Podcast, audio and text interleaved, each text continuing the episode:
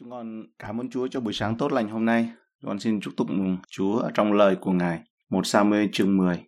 Mình xin lời Chúa là ngọn đèn soi chân chúng con và là ánh sáng cho đường lối chúng con. Trong danh Chúa Giêsu Christ. Amen. Chương này nói về vị vua được sức giàu và được công bố. Câu 1. Samuel lấy một ve nhỏ đựng dầu đổ trên đầu Saul hôn người mà nói rằng, này, Đức Giê-hô-va sức giàu cho ngươi, tặng ngươi làm vua của cơ nghiệp ngài đây là sự sức giàu theo nghĩa đen của Sauler. Chữ sức giàu có nghĩa là xoa hoặc là đổ lên, rắc lên, bôi thuốc mỡ hoặc chất lỏng, dầu nhờn. Khi Samuel đổ dầu lên đầu Sauler ấy, thì Sauler nhận được sự sức giàu. Nhưng mà ý tưởng về sự sức giàu lớn hơn nhiều. Những gì xảy ra với đầu và thân thể của Sauler là hình ảnh về những gì Đức Chúa Trời đã làm trong ông về mặt thuộc linh, về mặt thiêng liêng. Đức Thánh Linh đã đổ xuống trên Sauler, trang bị cho ông công việc cai trị với tư cách là vua trên Israel.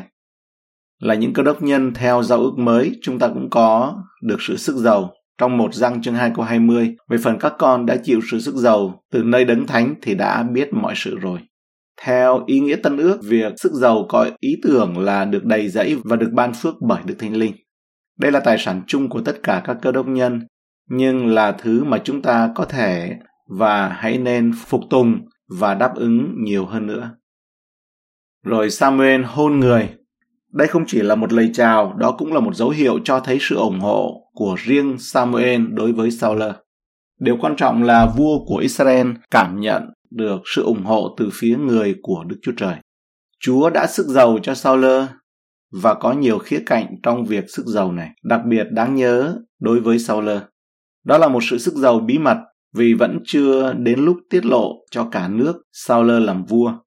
Là các đốc nhân, việc sức giàu của chúng ta thường diễn ra theo cách riêng tư như vậy. Không phải trong một buổi lễ hào nhoáng hoặc là công khai. Đó là một sự sức giàu đáng nhớ và rõ ràng, bởi vì đầu sao lơ bị ướt đẫm dầu. Thi Thiên 133 câu 2 mô tả việc sức giàu có thể như thế nào. Đó là dầu quý giá đổ ra trên đầu chảy xuống râu tức là râu của Aaron chảy đến trôn áo người. Nếu mà câu một ấy thì nói rằng là về sự anh em ăn ở hòa thuận với nhau ấy, thật tốt đẹp thay ấy khác nào dầu quý giá là cơ đốc nhân sự đầy dẫy và mặc lấy quyền năng của Đức Thánh Linh là điều được ghi nhớ và rõ ràng. Saul có thể nhìn lại sự kiện này và biết Đức Chúa Trời đã gọi ông đến một điều gì đó đặc biệt với tư cách là vua của Israel. Chúa gọi ngươi làm vua của cơ nghiệp Ngài. Samuel nhắc Saul rằng Israel thuộc về Chúa và rằng họ là cơ nghiệp của Ngài. Đồng thời, Saul có một công việc quan trọng phải làm. Đức Chúa Trời đã đặt ông làm vua của cơ nghiệp Ngài. Saul nên cố gắng trở thành vị vua tốt nhất như có thể vì ông chăn dắt một dân thuộc về Chúa là Đức Chúa Trời. Câu 2 Ngày nay, khi đã lìa khỏi ta, ngươi sẽ gặp hai người gần bên mộ Rachel trên bờ cõi xứ Benjamin tại Sết Gia. Họ sẽ nói với ngươi rằng những lừa cái mà ngươi đi tìm đã gặp được rồi.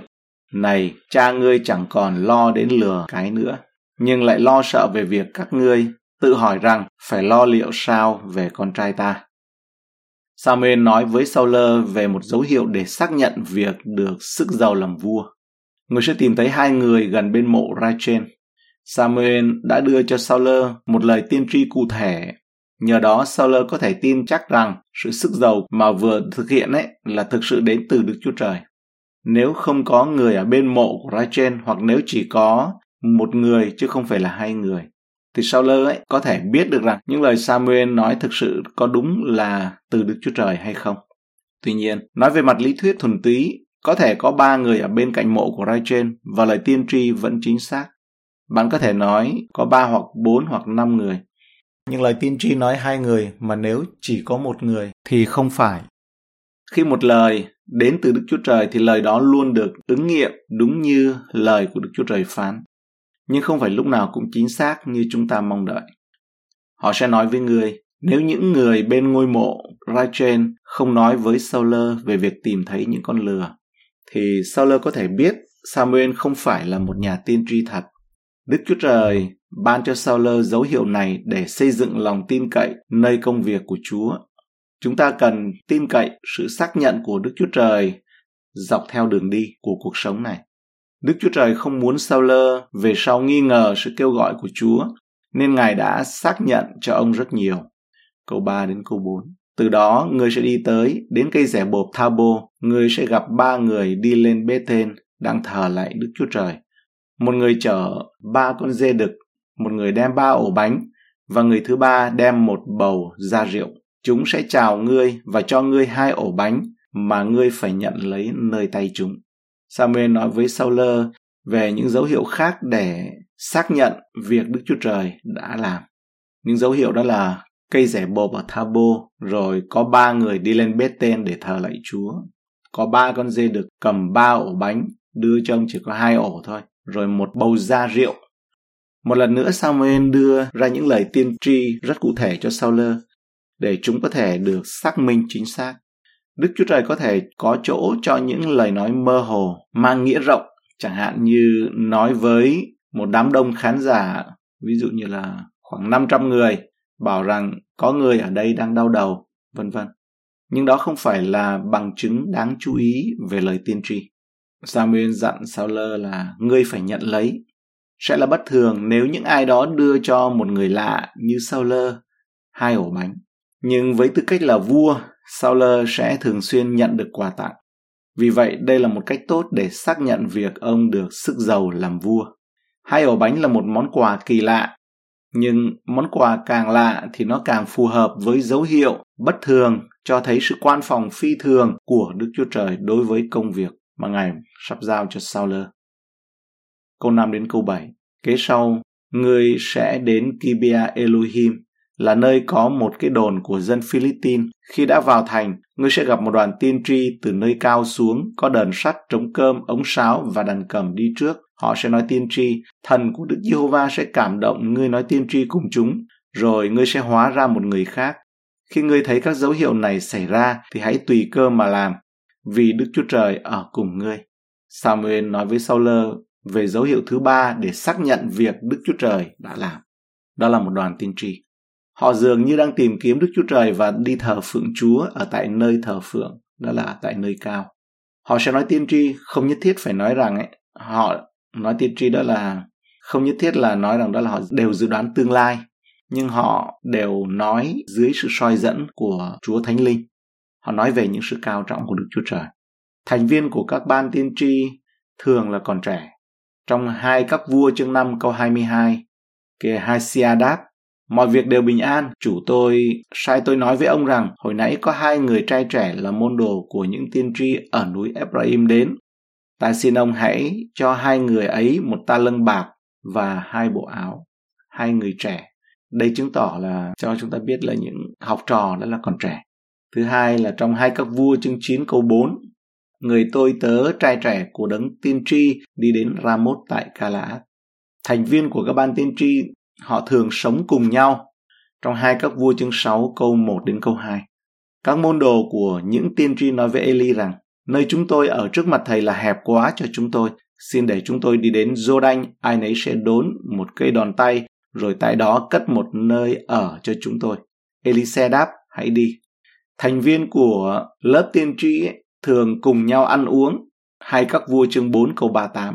Elise trở về kinh doanh và trong xứ có đói kém, các môn đồ của những tiên tri đều ngồi trước mặt người. Người biểu tôi tớ mình rằng hãy bắt cái nồi lớn nấu canh cho các môn đồ của những tiên tri. Và thành viên của những người tiên tri hay là trường tiên tri, lớp tiên tri thường được dân Israel hỗ trợ một cách hào phóng. Hai các vua chương 4 câu 42 đến 43. Có một người ở Ba Anh Salisa đến đem cho người của Đức Chúa Trời 20 ổ bánh lúa mạch và lúa còn ré để trong bị mình làm của lễ đầu mùa gặt. Elise biểu người tôi tớ, biểu kẻ tôi tớ mình rằng, hãy đem phát cho các người ăn. Kẻ tôi tớ người thưa rằng, chi tôi phải phát đồ này cho một trăm người sao? Nhưng Elise đáp, hãy phát cho họ các bánh đó, hầu cho họ ăn đi. Vì Đức Giê-hô-va có phán như vậy, người ta sẽ ăn và còn dư lại. Thành viên của lớp tiên tri, họ là những người được Samuel hướng dẫn và định hướng cho phong trào tiên tri này ở trong giai đoạn đầu, như Eli và Elise cũng đã làm sau này. Sau đó, thần của Đức Giê-hô-va sẽ cảm động ngươi. Sự tiếp nhận Đức Thánh Linh này là sự sức giàu thực sự. Dầu đổ trên đầu Saul chỉ là một bức tranh về điều này. Một lít dầu có thể đổ trên đầu của Saul, nhưng nếu Đức Thánh Linh của Chúa không đụng đến ông ta, thì điều đó cũng chẳng có nghĩa lý gì. Paul quan sát câu thần của Đức Giê-hô-va sẽ cảm động ngươi. Theo nghĩa đen là Chúa sẽ nhảy hoặc sẽ đến vào trong ngươi. Nói một cách dí dỏm, cụ thể là trong một nhân dịp hay là trong một lúc, trong một mùa. Vì vậy, nó có thể trái ngược với việc Đức Thánh Linh ngự luôn luôn ở trên một người. Như ở trong dân số ký, cái chữ nó dùng khác, nói rằng câu 11, dân số ký 11, chương 11 câu 25. Đức Giê-hô-va bèn ngự xuống trong mây, phán cùng môi xe, Ngài lấy thần cảm người. Nhưng mà cái chữ dùng cho Solar này khác. Esai 11 câu 2 Thần của Đức Diêu Va sẽ ngự trên Ngài, tức là thần khôn ngoan và thần thông sáng, thần mưu toan và mạnh sức, thần hiểu biết và kính sợ Đức Giê-hô-va. Ở trong câu 6 nói, và ngươi nói tiên tri cùng chúng, rồi ngươi sẽ hóa ra một người khác. Trước đây, Sauler này chưa bao giờ là một người đặc biệt thuộc linh.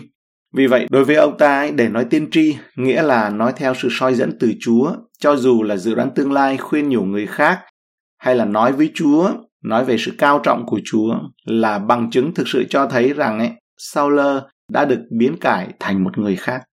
Để được Đức Chúa Trời sử dụng, Sauler hết mức độ, ông phải được biến thành một người khác bởi sự đầy dẫy Đức Thánh Linh của Chúa. Không phải chỉ trong một giai đoạn. Ở trong câu 7, khi ngươi thấy các dấu hiệu này xảy ra, Đức Chúa Trời đã sắp xếp để mỗi một trong ba sự kiện này là một dấu hiệu cho Sauler.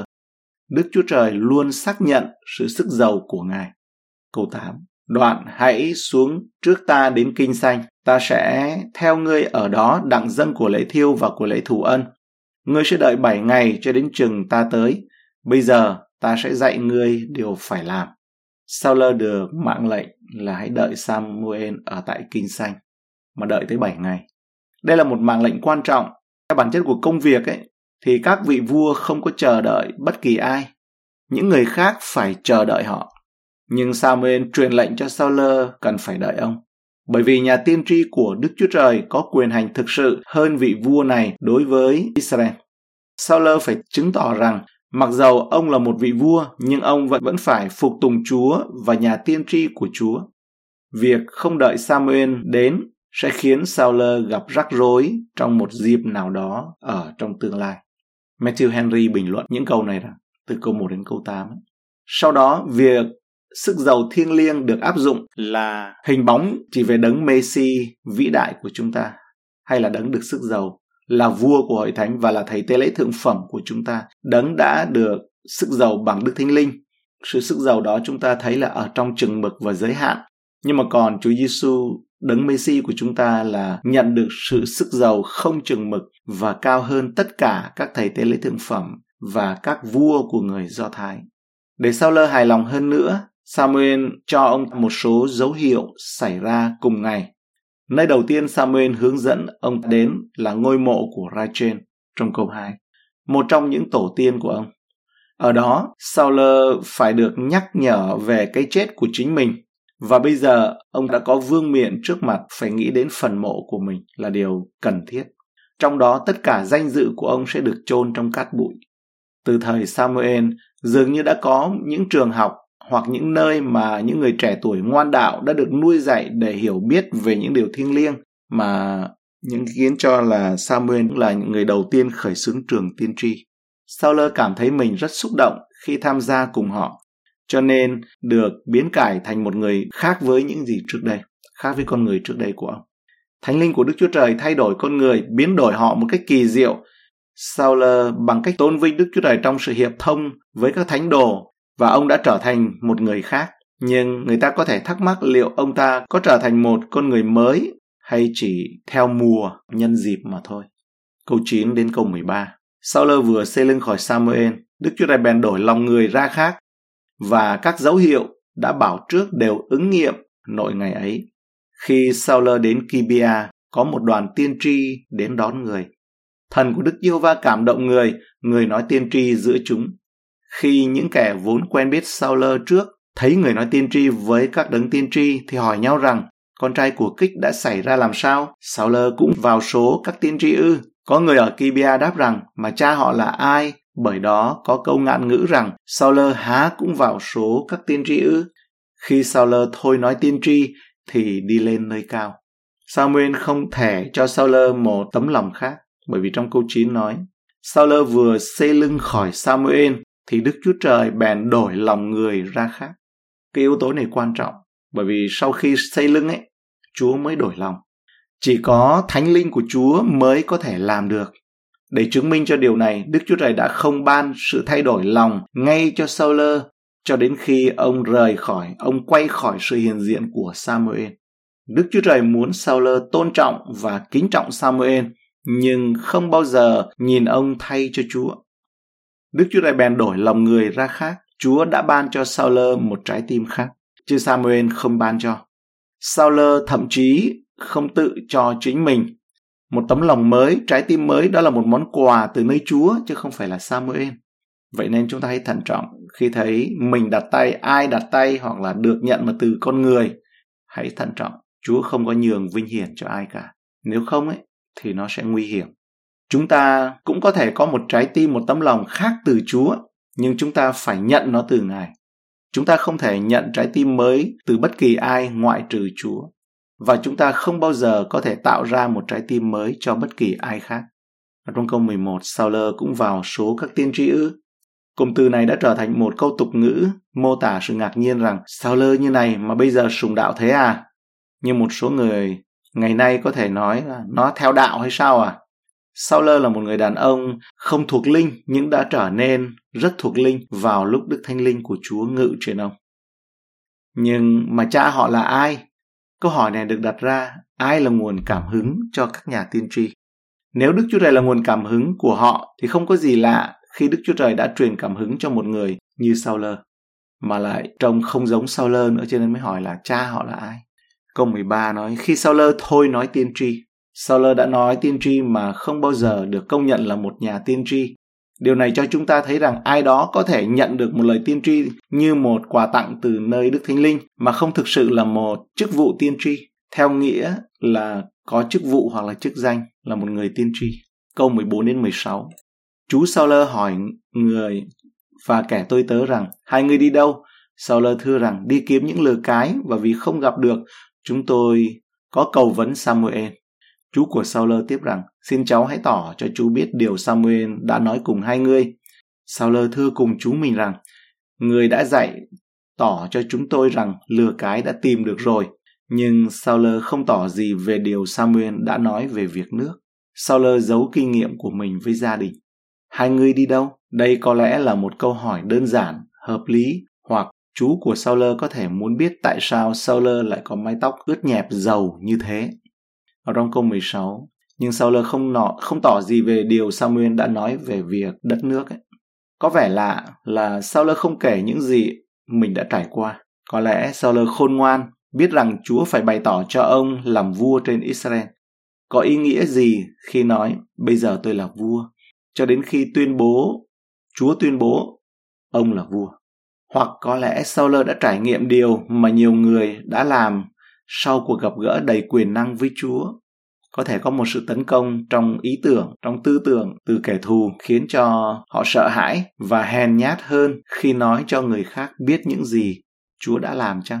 Matthew Henry bình luận về những câu này là các dấu hiệu mà Samuel đã ban cho Saul đã đến đúng từng ly từng tí.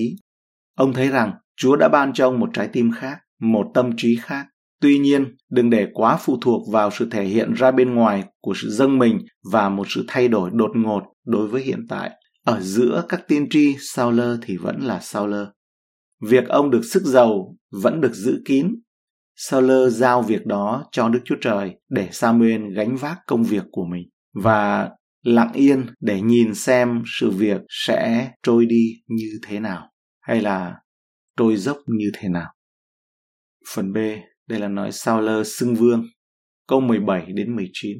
Samuel nhóm hiệp dân sự trước mặt Đức Giê-hô-va tại Mích-ba, rồi nói cùng dân Israel rằng, Giê-hô-va Đức Chúa Trời của Israel có phán như vậy, ta đã đem Israel ra khỏi Egypto, Ta đã giải cứu các ngươi khỏi tay dân Egypto và khỏi tay mọi vua hà hiếp các ngươi.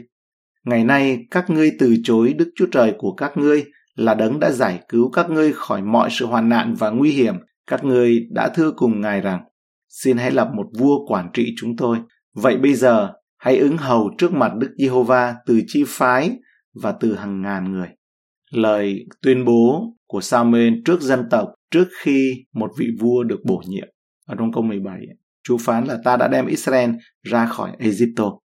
Trước khi Đức Chúa Trời bổ nhiệm vua cho Israel, Đức Chúa Trời đã nhắc nhở họ về tất cả những gì Ngài đã làm cho họ. Đức Chúa Trời nhắc nhở dân Israel rằng Ngài vẫn còn trên cả điều kiện đủ để luôn luôn vẫn là vua của họ. Và việc họ từ chối Ngài là bởi vì họ chứ không phải là bởi vì Chúa.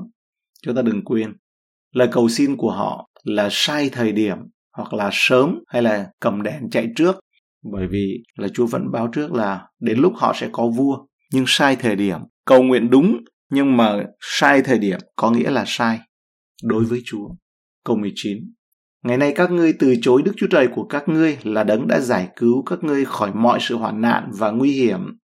Chúa Ngài phán qua Samuel đã cho dân Israel thấy sự việc họ từ chối Ngài có ý nghĩa như thế nào.